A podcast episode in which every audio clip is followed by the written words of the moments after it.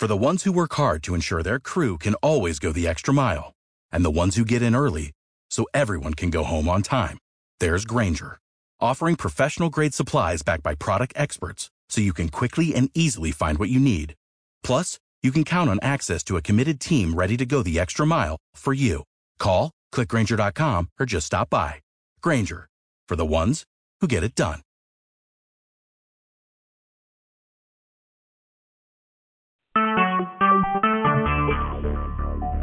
Talk shoes. Recorded live.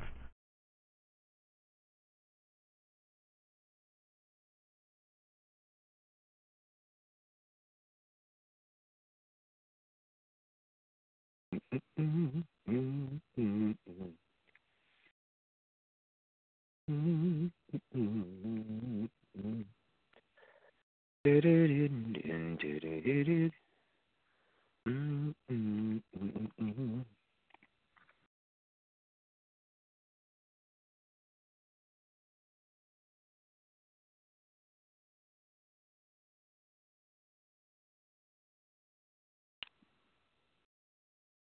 James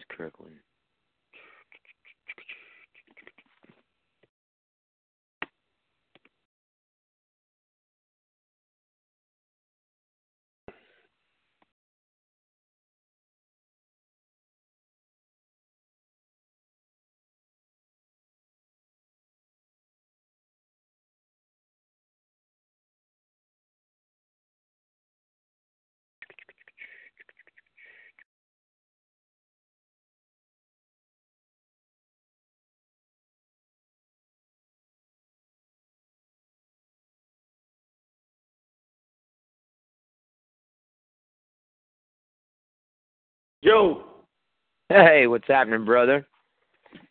it done. Done. Got some, All right, man.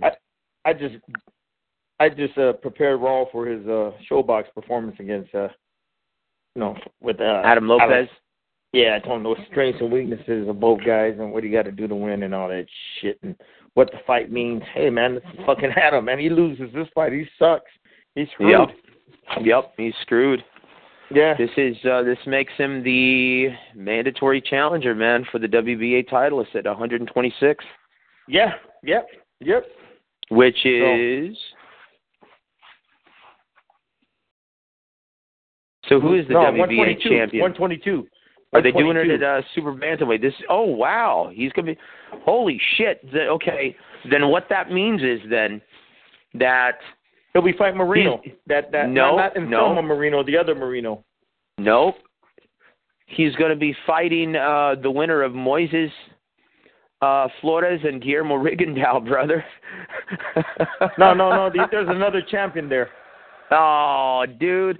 Hold on real quick. Yeah. Hold on, man. There's another champion, Joe. Man, it's impossible to keep up with the WBA, man. They're so That's why I said shit. it's a fucking fraud, man. Yeah, there's another Yeah, listen, listen. there. because Moises Flores is fighting Guillermo Rigondeaux on the uh, co-main event of um, Miguel Cotto versus James Kirkland, February 25th. Yeah, yeah, yeah. Yeah. So, So all right, man. So let's. Uh, you ready? yeah, go ahead. Ready to rock, ready to roll. All right. Ladies and gentlemen, I want to welcome you to an all-new edition of War Week Radio. Guys, uh, this would not be an episode of Big Gogie's. Uh, hold on, hold on. Let me let me start all over. Gogie's Big Fight Preview. That's it. Ladies and gentlemen, I want to welcome you to an all-new edition of War Week Radio. Guys, thank you for joining us, and this would not be an episode of Gogie's Big Fight Preview without the man himself, three-decade fight trainer, the one and only Mr. James Gogi. James, how are you doing this evening, brother? Hey, Joe, I'm doing great. I'm doing great. We got some great fights we're going to be going over that's coming up on HBO pay per view. Yeah, obviously these fights were announced. The two that we're going to break down. First, we're going to start with, oh, be still my heart. Back in the ring, uh, is going to be Miguel Angel Cotto from Puerto Rico, four division world champion, future Hall of Famer, and uh, well, one of the lone stars of the Roc Nation Sports banner. Right, he's going to be taking on the Mandingo Warrior, Mr. James Kirkland. That's going to be the first fight we're going to be previewing. The second fight is going to be Gennady Golovkin versus Daniel Jacobs. Wow. Uh, so, guys, we're going to hear Gogi's thoughts. He's going to break down the strengths and weaknesses of all four fighters. He's also going to define the keys of victory to all four combatants. And then he's going to pick, give us his, uh, well, initial selection of who he thinks is going to win these two respective fights. So, guys, let's get started. Uh, Saturday, February 25th at the Ford Center at the Star in Frisco, Texas, which is, well, the Dallas Cowboys practice facility. Apparently, it's become big business in Big D to come and watch the, well, Cowboys practice. so they built a stadium around it. And, uh, well, to commemorate this, uh, or I guess to um, open the facility, in uh, well in glamorous fashion. They're going to be staging Miguel Cotto versus James Kirkland in Big D. Uh, Gogi, were you a bit surprised when this was announced? Because correct me if I'm wrong, this had been a long time in the making. They had been trying to make this fight for several months. Be I say, dare I say it's almost an entire year in the making. Your mm-hmm. thoughts on this? How you think this is going to perform on HBO pay per view? Um, your thoughts? Well, you know, James Kirkland, the manager of James Kirkland, Mike Miller. You know, we're partners. Uh, you know, we're good, very, very good friends and partners on other fighters, and uh, you know he was keeping me abreast on what's going on. And boy, it was frustrating trying to get this match done over the last year. Miguel, you know, kept on training, you know, changing his opponents. Oh, first he wanted to fight Kirkland, then he didn't want to fight him. Then he wanted to fight Juan Manuel Marquez, then he didn't want to fight him. Then he wanted to fight Lamont Peterson. I mean, godly, hmm. everybody was, everybody was a, you know, uh, uh, a prospect to fight. Mm. You know, Cotto. So they finally settled with you know Kirkland. Uh, I think Kirkland blew it the first time when he turned it down. Yeah, he, he yep. didn't like the money, and uh, guess what? He got the same money a year later. but anyway, uh, the fight. I know the fight was gonna. I know they were working on it. and They finally got it done, and you know, dealing with Roc Nation is like pulling teeth. So, uh, uh, you know, they got it done. Uh, they did the. uh what do you call it? The first press conference over there at the new uh, Dallas uh, Cowboys uh, practice facility in Frisco, Texas, and uh, James Kirkland is now reunited with Ann Wolfe, so you know, hopefully, you know, he could get back to that form that made him that you know that animal, uh, that nonstop, re- relentless, uh, uh, aggressive, uh, you know, come forward, high volume, punch output fighter that people love to see, and he can hit with both hands. So then you got you know Miguel Cotto, you know what I mean? So you know. Wait a minute! Wait a minute! wait a minute, he's not staying with Rick Morones Jr. oh no, that was a one-time deal. Okay, okay. He the results didn't the results didn't turn out to what uh he thought it would be. So you know he went back to uh you know he went back to Ann and and you know Ann is the only guy that can train him. Okay, Ann is the best. You know, like Ali, Dundee. Okay, uh, you know uh, Marvin Hagler, Goody Petronelli there's always one fighter and trainer that you know they have that perfect chemistry, that perfect mesh where they need each other to be successful. And Kirkland is that perfect uh, fighter for Ann Wolfe's type of training. Ann Wolfe can't train other any other fighters. Nobody would put up with that kind of crap the way she trains guys. Okay, mm, it's brutal. Sparring 25 rounds. Yeah, border, borderline 20, inhumane, brother. yeah, sparring 25, sparring, sparring 25 rounds, and uh, you know, doing all this crazy stuff, man. And there's no way uh, other fighters, uh, you know, uh, you know, she pretty much scares them away. But for Kirkland, yeah, you know, he he's been doing it since, you know, he was a, a youngster with her with her, so he's pretty much used to her his training style, and he needs that type of training, that animalistic type of conditioning. Uh, he doesn't have the greatest chin in the world, and he needs that type of condition to recover.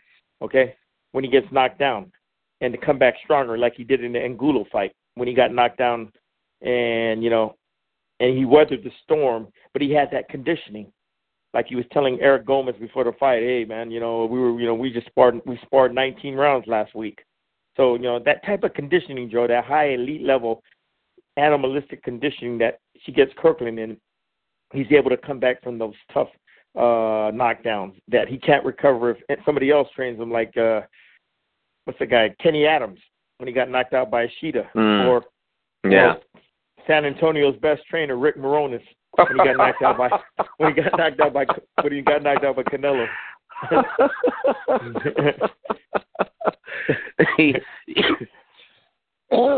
Well, yeah, and that's a big problem for uh, James Kirkland. And obviously, just from speaking to him in his camp when he was actually training in San Antonio in preparation for Canelo Alvarez, if that's what you want to call it. Well, he, told me that yeah, the reason why I, I chose Morones over over um, Ann Wolfe is I want to be the boss. I want to call the shots. This is my Mm. career. This is my business. Um, and obviously, you know, he was he wanted to pay his trainer less money. That had a lot to do with it. Well, you know, you get what you pay for, I guess, Gogi. Mhm. because he got flattened in three rounds. Um, yeah, under the tutelage of Rick Morones Jr., if that's what you want to call it. And yeah, it was it was a, a an embarrassing performance. Um, he broke his hand in training leading up to that fight, and that's one of the reasons why he seemingly were, was pushing his punches, even in the pocket, even when he was able to back Canelo up against the ropes. Yeah, he just did not have the same pop, the same power, but he sure did have the same chin. Mhm. Mhm. So we'll see. I tell you what, let's focus right now then um, on the challenger, right?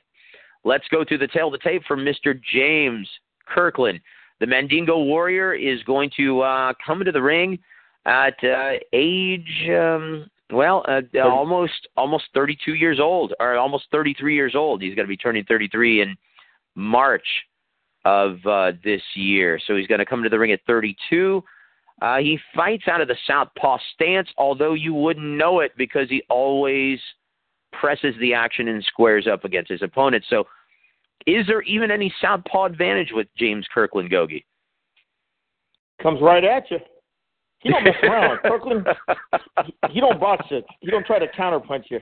He's you know once he you know gets you know once he shakes the uh the cobwebs off the first few seconds, he's right on top of you. You know he's a piranha. Mhm. Joe. You know what I mean?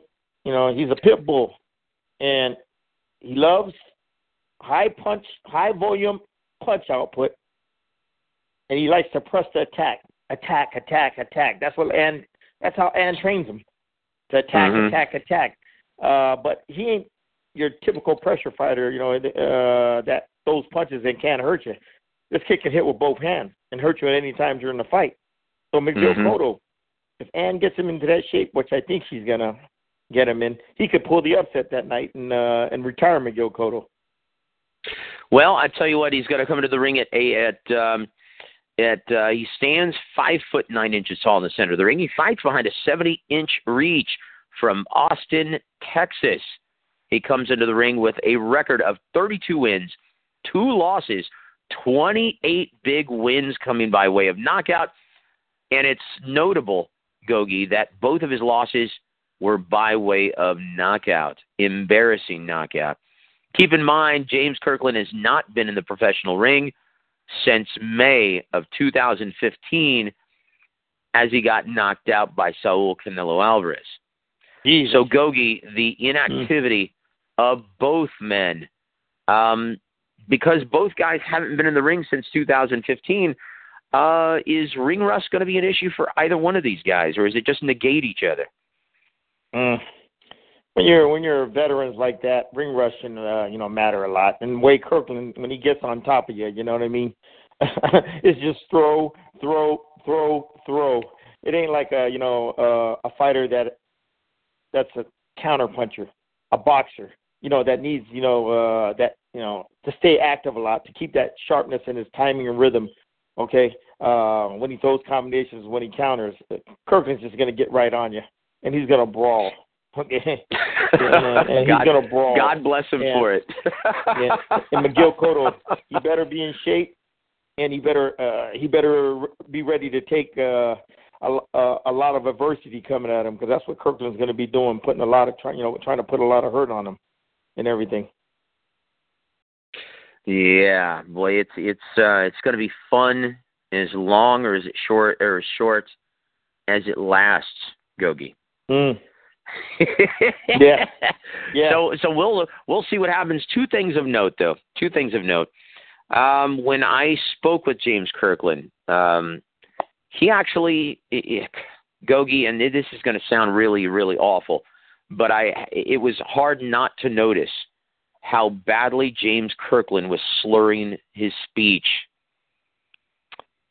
Is he can he actually regain the form that he showed um, in his brilliant performance over Alfredo Angulo back in 2011?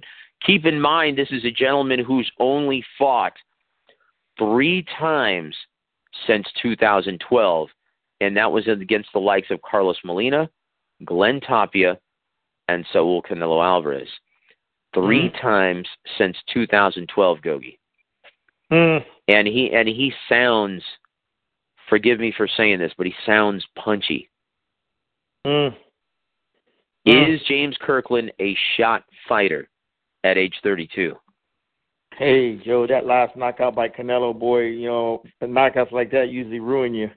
But you know, he got Ann. She, he, he, he got Ann back. So I want to see, you know, uh, like I said, they got that perfect chemistry when they were younger. Uh, you know, when they were a younger uh, team together. But this is different now. You know, now he's he's not 23, he's 33, and you know, when you go up there in age, you know, you know, your body just doesn't react like when you're younger. Like I said, this is a young man's sport. When you get old in this business, you know everything slows down. Your reflexes, your ability to take punches, uh, your your you know uh, you get cut easier. You know what I mean? Stuff like that, Joe. So I want to see it. You know, he got knocked out brutal, brutal by Canelo. And when you get knocked out that bad, God, dog. I know he's had over a year and a half layoff, which is good. Raul Marquez did the same thing, you know, after he got uh, stopped by uh, Fernando Vargas, uh, which was a brutal, uh, you know, uh, where the referee stopped it. You know, he took a lot of punishment in that fight, but he took a year and a half off before he came back. So his, uh, you know, his faculties, mental faculties were, you know, were were were, were well rested. Okay, so Kirkland's had a lot of time off, so uh, you know, he hasn't taken a lot of punches uh, you know, uh, the last, he only had what, three, four fights the last four years or something like that. So, mm-hmm. yeah, he, you know, he, you know, he doesn't, even though he got brutally knocked out that last fight, you know, he doesn't have a lot of miles on his engine because the guy, you know, he's not consistent, Joe. You know what I mean? Mm. He's fights well, and he's not fighting. Yeah, well, like I said, three fights since 2012, and who could ever forget that fight at the Reliant Arena in Houston, Texas? the famous, the infamous Carlos Molina DQ, right at yeah, the hands yeah. of third man in the ring, Jon Schorle, in which yeah. Carlos Molina was seemed to be easily winning that fight, yeah, dominating yeah. James Kirkland, knocked him down at the end of the round. Um, Carlos Molina gets up, and he seems to be clear-headed. And his trainer, before Jon Schorle is able to finish counting, gets in the ring because it's the end of the round, sees it, and immediately DQs Carlos Molina, even though he's winning that fight. So you could easily say, make a case for James Kirkland losing two of his last three contests, you know, knocking out a game, uh, game Glenn Tapia. Mm-hmm. it is it is only convincing victory over the last yeah. four years, Gogi. Yeah. Wow. Exactly yeah. well, I tell you what. Let's look at the tail of the tape for the uh, the star of the show, and that's going to be future Hall of Famer, four division world champion Miguel Angel Cotto, who's uh, going to come into the ring at age 36. Wow. yeah. Fights out of the orthodox stance. He stands five feet seven. In the immortal words of Ricardo Mayorga, my pants are bigger than him. Yeah. He yeah. he fights behind a 67 inch reach from Caguas, Puerto Rico, um, but born in Providence, Rhode Island, USA. He hmm. comes into the ring with a record of 40 wins, five losses, 33 big wins coming by way of knockout. Once again, Gogi, his last outing in the ring, in the professional ring, was in November of 2015, in which he lost a controversial decision to Saul Canelo Alvarez. Gogi, please rattle off the strengths and weaknesses of Miguel Cotto. And uh, yeah, is he going to be the same Miguel Cotto under the tutelage of Freddie Roach? So, strengths and weaknesses of the guy. He's going to be in the Hall of Fame, future Hall of Famer. Uh, you know, in his prime, he was a great uh, boxer, puncher, brutal body punching. That's that's what he's known for. That left hook to the body. Okay, uh, you know, he's a veteran, been in all the big fights. This is nothing new to him. Uh, he knows how to, you know, he'll know how to handle himself in a tough fight. Uh, you know, you know, he likes to work off footwork. You know, box you, move around you, move in circles, move at angles. Uh, you know, work, you know, behind that jab. Then he puts his combinations together behind the jab. And you know, once he he he does most of his damage at close range, Joe. He's a brutal puncher to that body and to the head with that left hook. You know what I mean? Uh, you know, all around, Joe. He's a you know he's a good fighter, real real good fighter, and uh, but he's 36 years old, Joe. I mean, he's way past his prime, and uh, you're seeing a, a shell what Miguel Cotto in his prime is, and uh, you know, so basically, you know, is he going to be able to keep Kirk, Kirkland, Kirkland off him? No, you know, he don't have the legs to do that, because Kirkland, you know, he he puts that fast pressure on you, where you know um, he doesn't let you breathe when when he's on top of you. And Miguel Cotto's gonna, you know, have to be like Canelo. He's gonna get pinned on the ropes. He's gonna have to counter out those ropes and catch him with some hard shots, especially the left hook, uh, the left uppercuts, the body shots. You know, to hurt to hurt uh, Kirkland because Kirkland doesn't have the best of chin. So he figured, you know, it's pretty much going to be a duplicate of uh, of Canelo and everything, the fight with Canelo and everything. But he's got Ann training him now, so you know, uh, my he's going to get hurt. He's going to get dropped, but is he going to be able to recover like he did in the past, like uh, when he fought Alfredo Angulo, and forge ahead, and uh, you know, and uh, and start to wear Miguel Cotto down because you know his age and everything, and you know, guy can hit now. Uh, Kirkland, so can Cotto.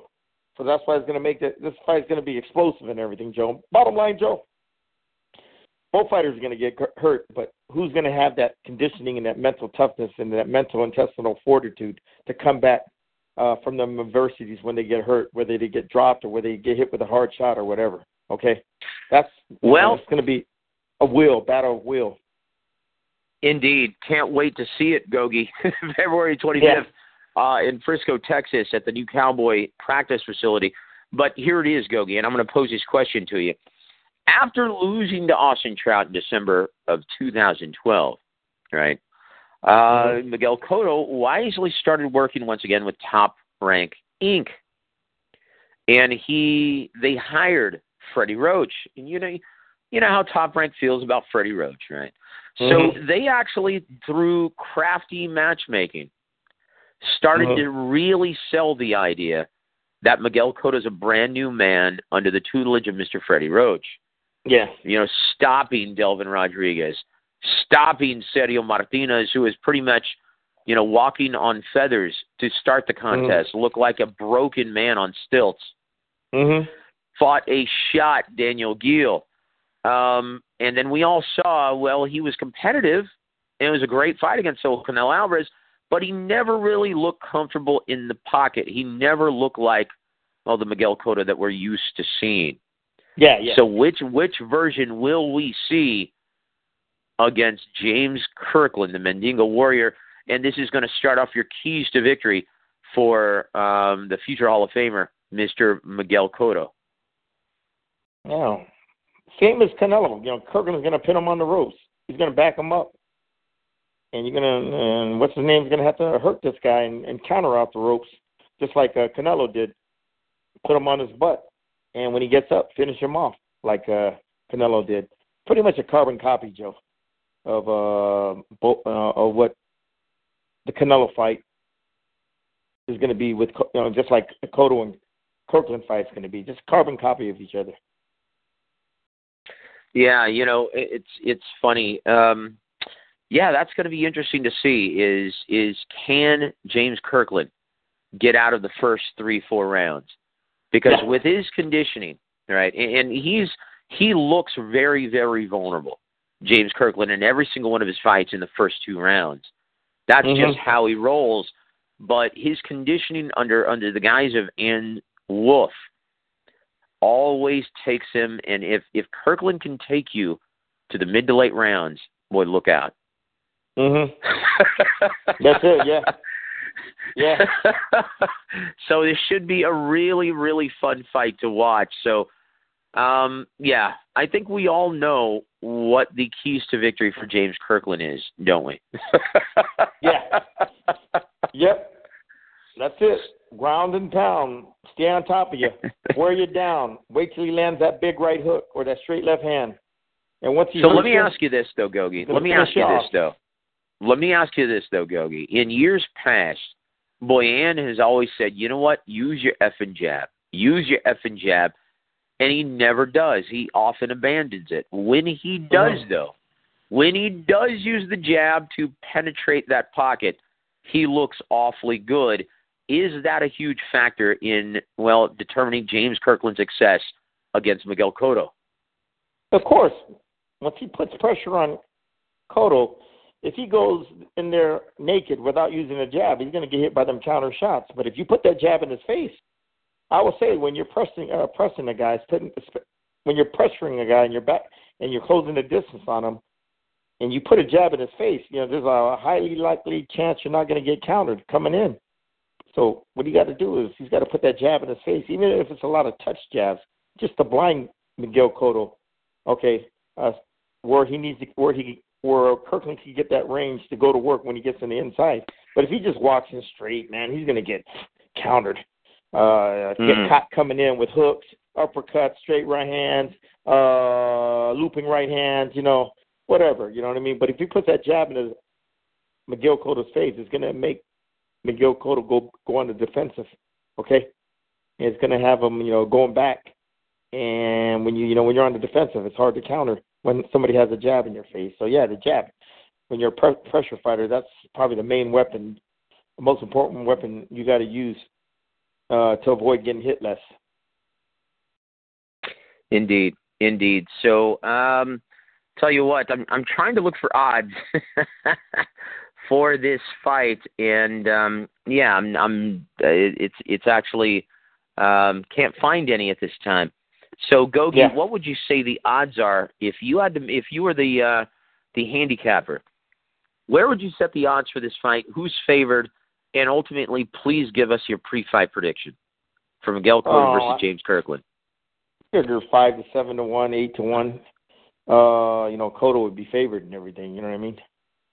You know, because uh, you know, you know, he, he didn't get brutally knocked out last time by Hmm. uh his last fight and everything. Whereas Kirkland, he did. So, and uh as far as you know, my winning the fight, oh geez, if Kirkland could get up and survive those knockdowns, if he gets knocked down, which I think he's going to do, and- get up because of that conditioning and got him in uh, uh to you know forge ahead. I'm going with Kirkland because as the fight goes on, you know what I mean. Uh, he's going to get stronger and stronger and stronger and everything, and McGill ain't going to be able to keep up with that high punch, high punch volume output uh, pace that Kirkland's going to be putting at him. And not only that, with the power behind those punches, Joe, one shot, boom. You know what I mean? Kirkland just doesn't Mhm. throw every punch hard, Joe. He touches you with a lot of punches. You know, just to put it in your face, put it in your face, then boom, boom, boom. He'll hit you with three hard shots. But then he gets back. He gets back to you know. He gets back on you by touching you with a lot of punches to set up them big bombs. And if he can set that type of pace, and if he gets hurt, main thing, Joe, if he can come back from ad from adversity, meaning the knockdowns or the or, or getting hurt in the fight, and forge ahead because Ann, that conditioning and got him in. I'm going with Kirkland for this fight. You know, And there you have it. I tell you what, I did find some odds in Gogi. Boy, you know your stuff because Miguel Cotto is a, according to, well, Hmm. several sites, Miguel Cotto is a four and a half to one betting favorite, but Mhm. With the betting differential, James Kirkland is at a plus three fifty five, which makes him a live underdog going into this Mhm. fight. So there you have it, huh? guys. yeah. Yep, very, very, close. So there you have it, guys. The Gogi thinks this is going to be, uh, well, the outcome is going to be based on the conditioning of James Kirkland. If he's in customarily um, Ann Wolfe, Mandingo Warrior type shape, well, look for Kirkland to possibly pull the upset in the mid to late rounds. Miguel Cotto, yep. look for him to find success early and often within the first two, three rounds. Um, Gogi, tell you what, let's shift gears now. yeah. Let's shift gears to New York, New York at the Big House, Madison Square Garden, the Mecca of boxing, Saturday, March 18th on HBO pay per view. Be Still My Heart. Gennady Golovkin is going to defend his IBF, IBO, WBC, and WBA trinkets against Daniel Jacobs, the Miracle Man. Uh, Gogi, this was setting this up before we start talking about the strengths and weaknesses of both fighters. This was a very difficult fight to make where you almost had to question why on earth. I know this was somewhat mandated by the WBA um, because Daniel Jacobs is the regular middleweight champion in the WBA, but that's pretty much meaningless. So why on earth did they spend so much time trying to make this fight happen? K2 and Al Haymon. Why did they feel like this was the fight to make at the current time for Gennady Golovkin? Well, number one, you know, Gennady, uh, from what Abel told us before, he didn't want to. He didn't want Gennady wanted all the belts. He didn't want to lose that WBA belt if he didn't defend it. Okay.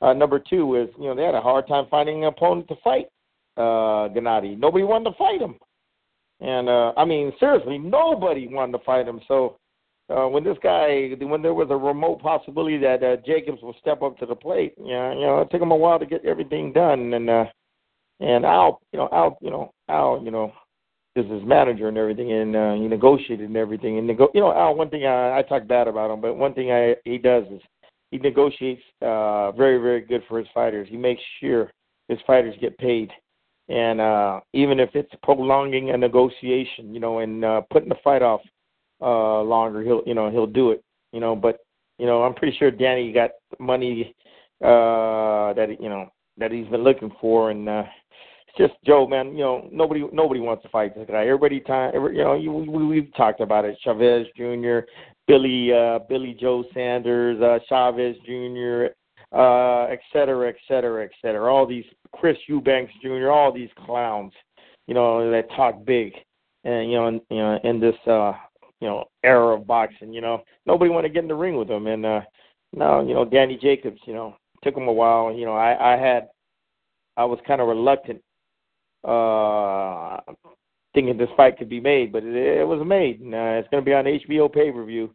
Uh, the Madison Square Garden, where Gennady Golovkin packed it the last time he fought over there, and I expect another, you know, sold out crowd over there because of, uh, you know, the magnitude of this fight.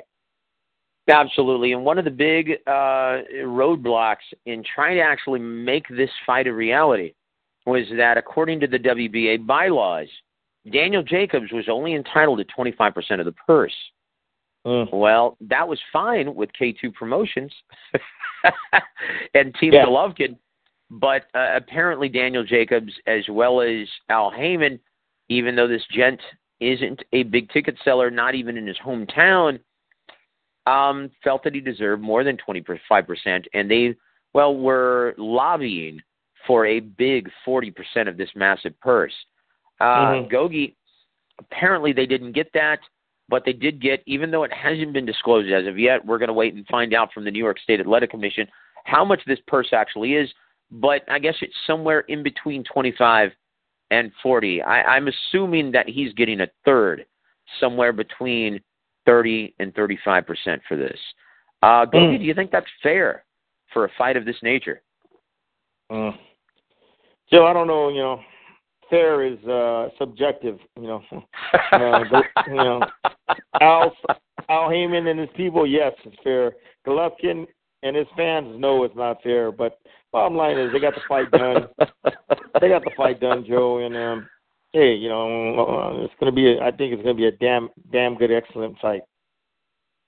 Absolutely. So uh, I tell you what, uh, without further ado, let's take a look at the tale of the tape for the incumbent champion and the well big ticket seller, even in Jacob's hometown, Mr. Triple G Gennady Golovkin. He's going to come to the ring at age 34.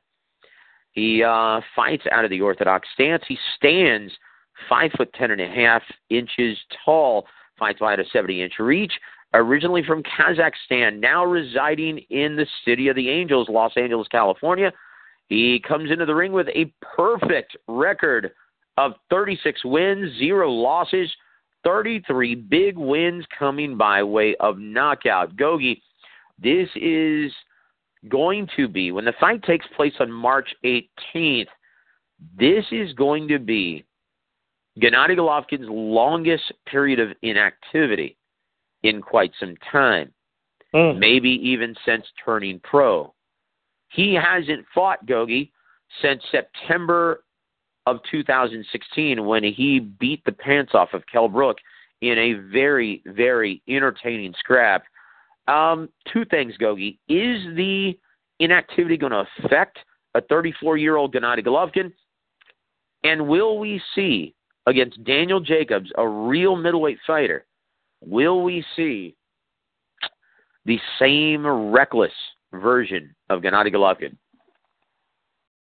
You know, Joe, he's he. You know, last year he only had like two fights, but the uh, year before he was pretty active. I don't think it's gonna, you know, uh, you know, activity is gonna inactivity is gonna hurt Golovkin. Yeah, the, the guy had a big amateur background, went over 345, 350 amateur fights. Uh, you know, silver medalist in the Olympics. Uh, you know, highly decorated amateur. Uh, you know, you see what he's doing right now. He's hurting, destroying everybody. Uh, I don't think the you know the What do you call it? The uh, being you know six months. By the time the fight starts in March, it's going to be six months before he uh, before he fought again and everything. He might you know take him a round or two to get warmed up, but once he gets going, yeah, uh, the rust will come off and everything. But yeah, you know, Golovkin, like I said, you know, shit, he's been fighting all his life. You know, all those amateur fights, the pro fights. Yeah, I don't think it's going to bug him at all, Joe. Yeah, he's a he's a specimen. He always stays in shape, even yeah. when he is. And we saw this even when he didn't have a fight on the calendar, and they were still trying to negotiate this. He was in camp with Coach Abel Sanchez. Mhm. Yeah, this guy is a machine. And there's a reason why he's 36 and 0 with 33 knockouts. so, Gogi, what yeah. are the strengths and weaknesses of the incumbent champ, Triple G? Oh shit! Obviously, is his physical strength and punching power. Oh, that separates him from everybody in the world. I mean, in, in middleweight division, okay, and all other you know weight divisions. Uh, you know, what makes him a, a dangerous fighter is just you know, incredible. You know, uh, heavy-handed punching power this guy has. Uh, big amateur background, like I said, Joe. Big amateur pedigree, 350 amateur fights, and I know it's only amateur fights, but golly, Joe, he fought at the highest level when he was in the amateurs. You know, he fought in the Olympics, he fought in the World Championships, uh, the European Championships. He fought, you know, all the top, top all the top level amateurs. You know, all different styles, high level. You know, at the highest level and everything. Uh, this guy because of his great amateur background, this guy has, uh, you know, developed great boxing skills. Uh, footwork, knows how to use his footwork proficiently, moving in and out of range, moving in circles and angles, knows how to work his jab proficiently, okay, uh, to initiate his uh, plan of attack. You know what I mean, Joe? Uh, you know, he understands uh, working at range, uh, boxing at range very, very uh, effectively, you know, because of that big amateur background. You know, you know stuff like that, Joe. Uh, you know, you know his all around uh, game uh, oh, in the pocket now.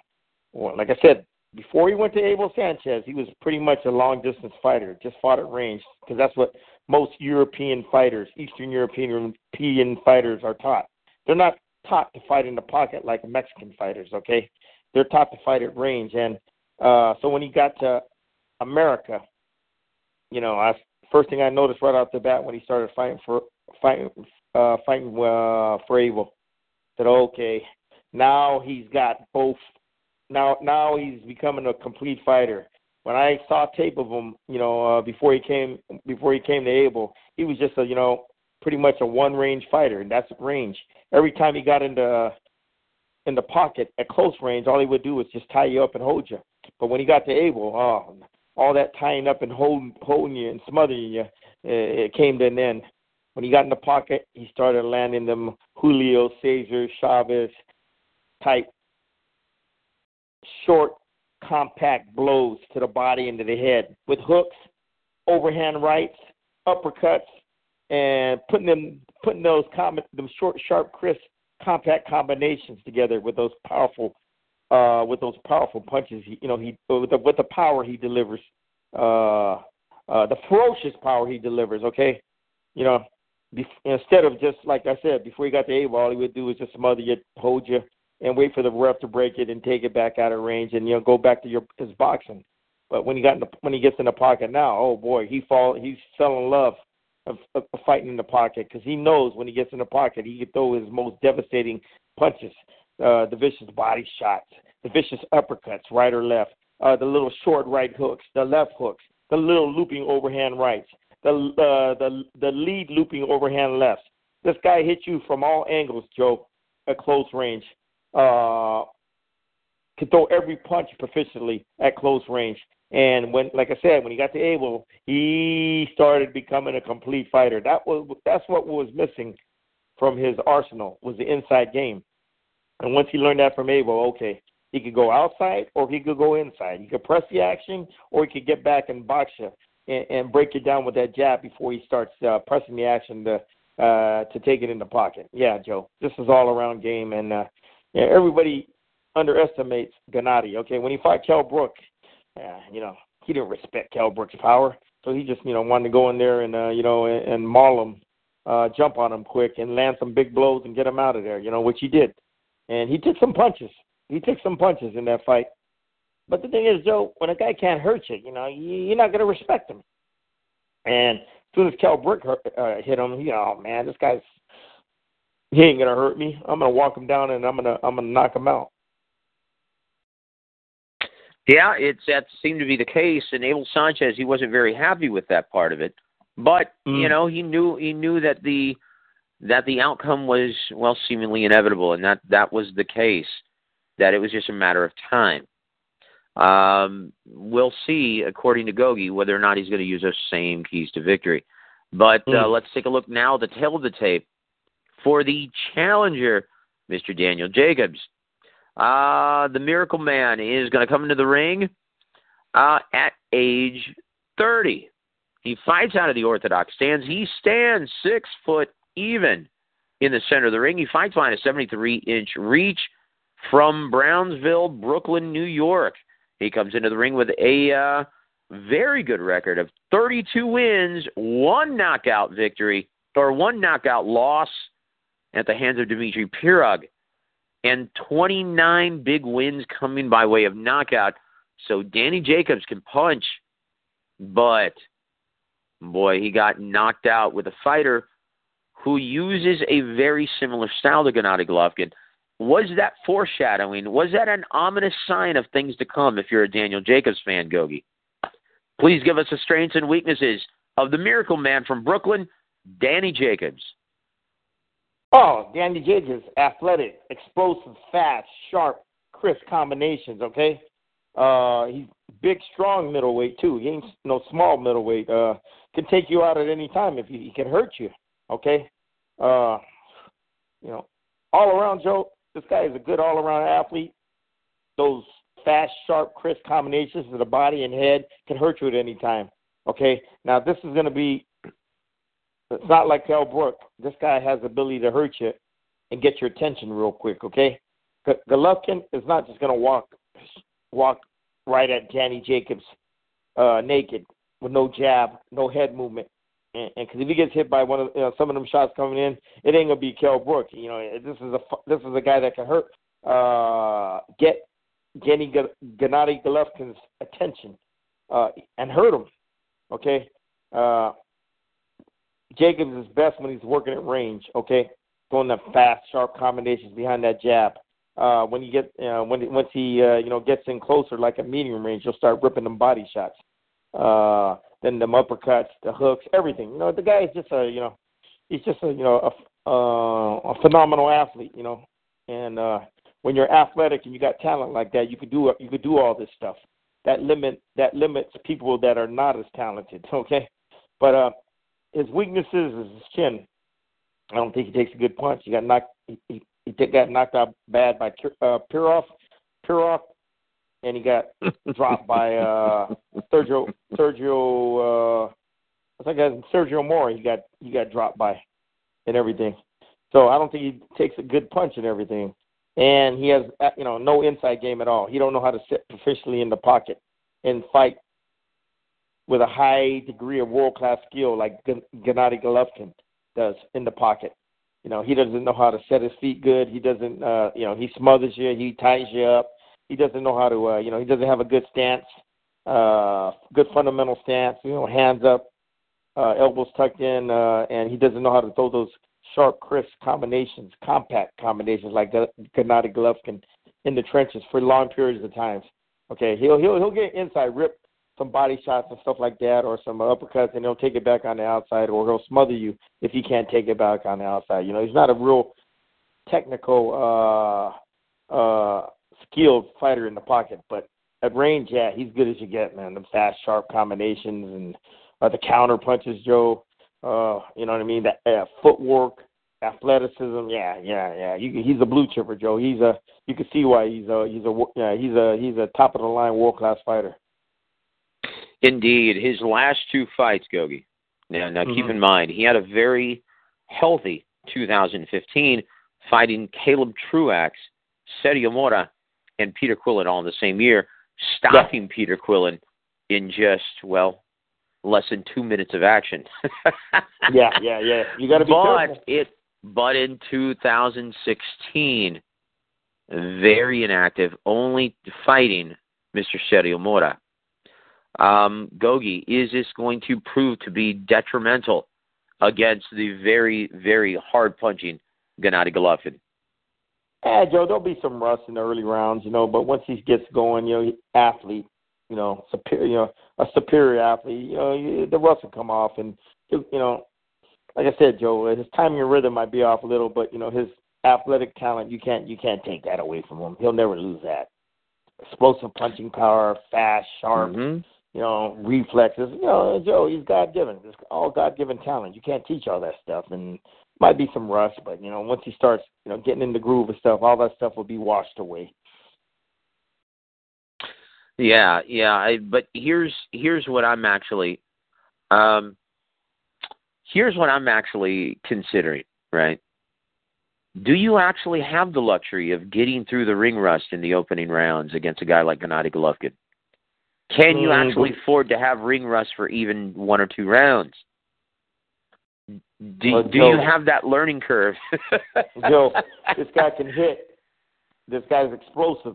Gennady knows that, and he's not just going to go come right at you like he did Kell Brook. He's going to show him some respect like he did David Lemieux, and you're going to see pretty much a carbon copy type fight where he's using his footwork to move in and out of range so he doesn't get hit by uh, Jacobs, that big left hook or that right hand or the uppercuts or body shots. He's going to be moving in and out of range, using his footwork proficiently, you know, to uh, not only get hit by those punches, but to disrupt Jacobs' timing and rhythm and his distance. Okay, uh, don't let you know not not to be so predictable uh, and stay in one spot. Okay, and then uh, you know when he gets back in the range, you know that jab is going to be, you know that jab is going to be you know Golovkin's jab is going to be used. That's going to be started the breakdown process, and that's why I.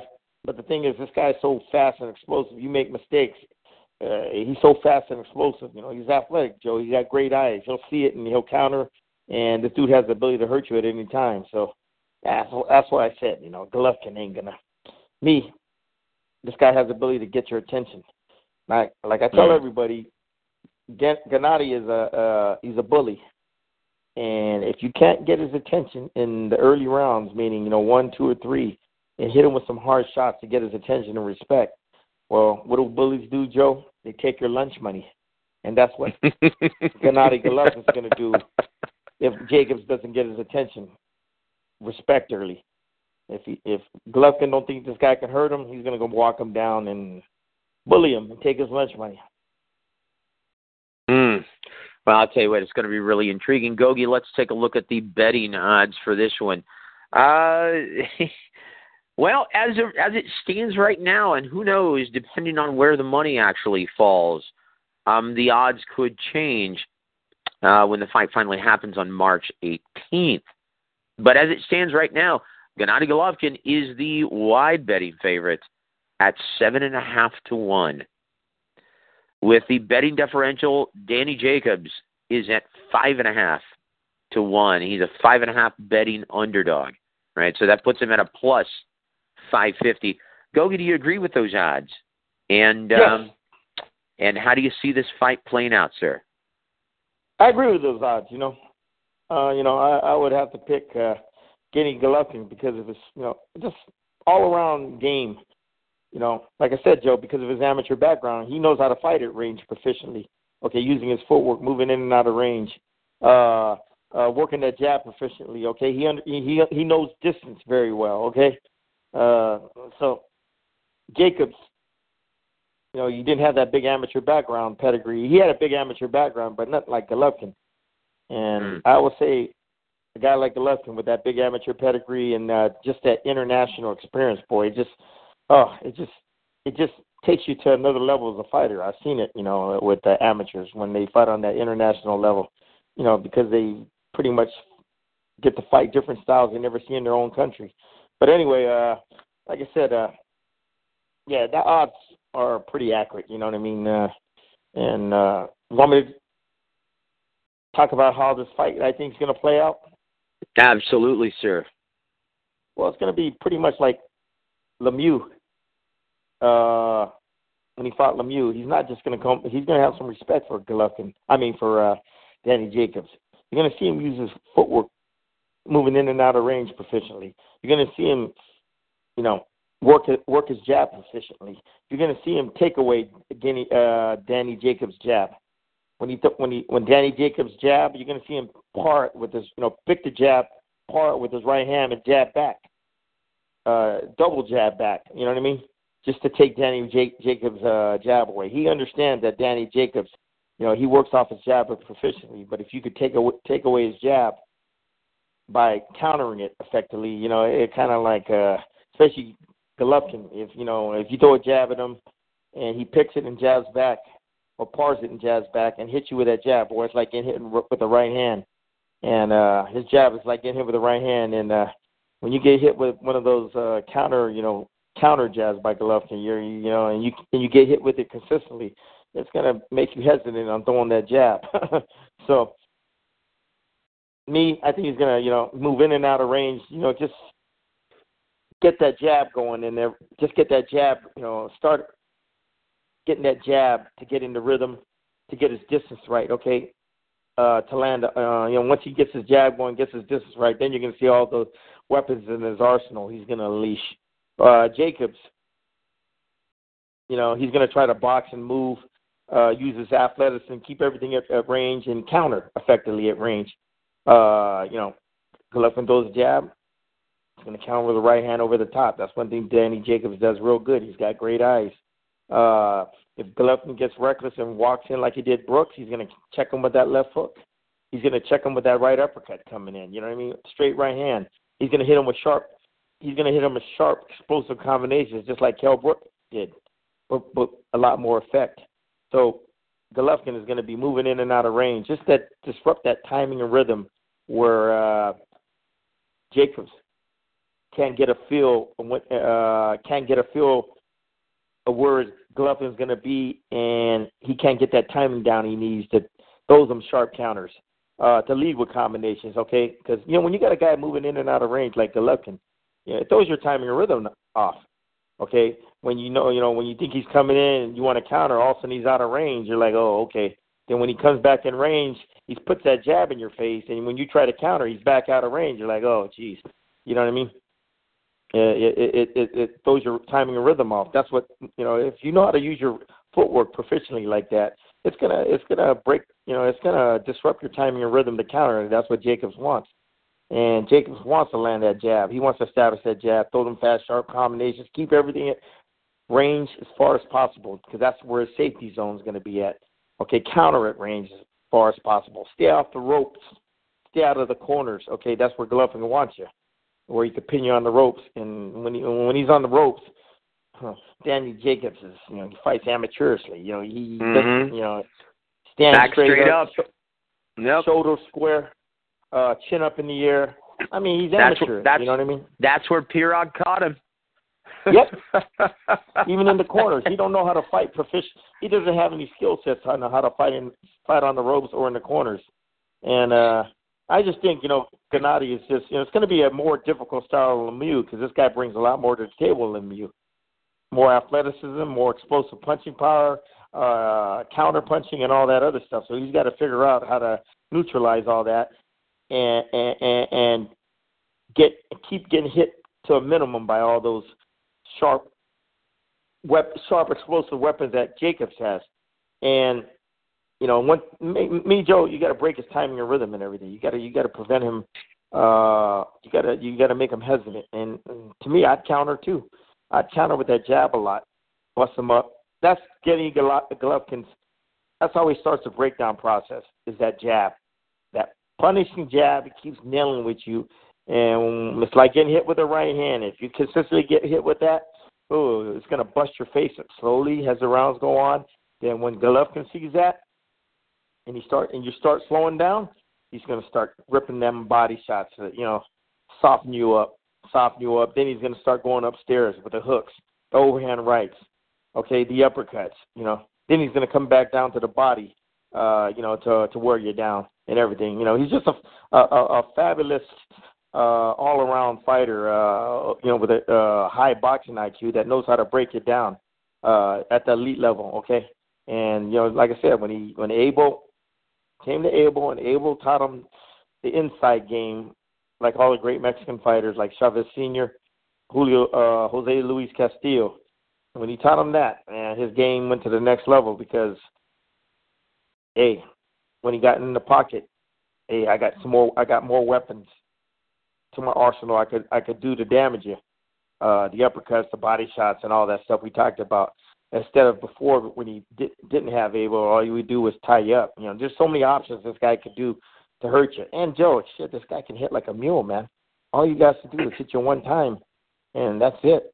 So just a multi variety of methods. Uh, Golovkin can destroy you, but it's going to have to start with his footwork and, and that punishing jab to break you down first. And once he starts punishing with it, then then he'll counter you effectively. Then once he sees that you know him moving in and out of range, that you're being hesitant, to get off or counter, then he'll start putting the pressure on you and everything. You know what I mean? But uh, but you know, he outthinks you, Joe. That's what I'm trying to say. So Gogi, what round is this one going to be over? mm, eight to nine rounds, Joe. Because really, Daniel Jacobs in the late rounds. Really? Seven, seven, to, nine, yeah. I mean, this guy's athletic. He's explosive, Joe. He's smart, you know, and he's also smart. But I just think uh, Golovkin's smarter than him, you know, uh, because of his amateur background. Uh, you know, uh, you know all the skill sets he uh, developed. Uh, you know, coming up in the amateurs. You know, he just he knows how to fight at range very effectively. You know, uh, and, and you know you've seen it in the Golovkin fight. You know, you've seen multiple. You just didn't see that come forward and come forward and uh, and uh, you know uh, get hit and, and him hit the other guy back against Lemieux you've seen a guy who's you know technically brilliant with his footwork, with his jab, uh, with his boxing IQ to break you down. The body shots in the pocket, the uppercuts, the hooks, the looping overhand rights, everything, Joe. And like I said, when he hits you, oh, oh, oh you know, he, when he hits when he hits Jacobs, oh, Jacobs is gonna once he hurts Jacobs, ball game's over. Okay, Jacobs is gonna go, oh my God, you know what I mean? I don't think he's gonna, you know, I don't think he's gonna have the heart to, you know, or the or the mental toughness to fight through that type of adversity to get to, you know to that mental intestinal fortitude, fortitude to fight that through, through that type of adversity when he gets hit by Golovkin. Because when Golovkin hits you, hey man, it changes everything, Joe. You know, your attitude changes the most. Like, oh shit, fear sits in. You know what I mean? You know, that's what I mean. It changes everything. Once it hits you, it's like, oh god. You know what I mean? You know what I mean? That's what I think is going to happen to Jacobs once he gets hit and everything. And uh, if, if Jacobs hits Golovkin, I think this kid's chin is solid rock. Okay, solid, concrete. Okay, I think he'll be able to take it. But just like any rock out there, you keep on hitting it, it's going to crack. You can't be getting hit consistently by Jacobs' big sharp counters, that big right hand, that big left hook. You can't get hit consistently with it. Okay. Bottom line, Joe. Yeah, when you do get hit by a shot, a big right hand, big left hook, what do you do? You make that defensive adjustment. That's called boxing IQ. Andre Ward, Floyd Mayweather, uh, Terrence Crawford, they have that ability to adapt, okay, because of their high boxing IQ. You know, defensively, they make those adjustments. And I think Golovkin, too, has the ability to do that. Well, there you have it. Gogi likes Golovkin in the uh, with a late round stoppage, but seven to, seven to uh, from between round seven and nine, guys.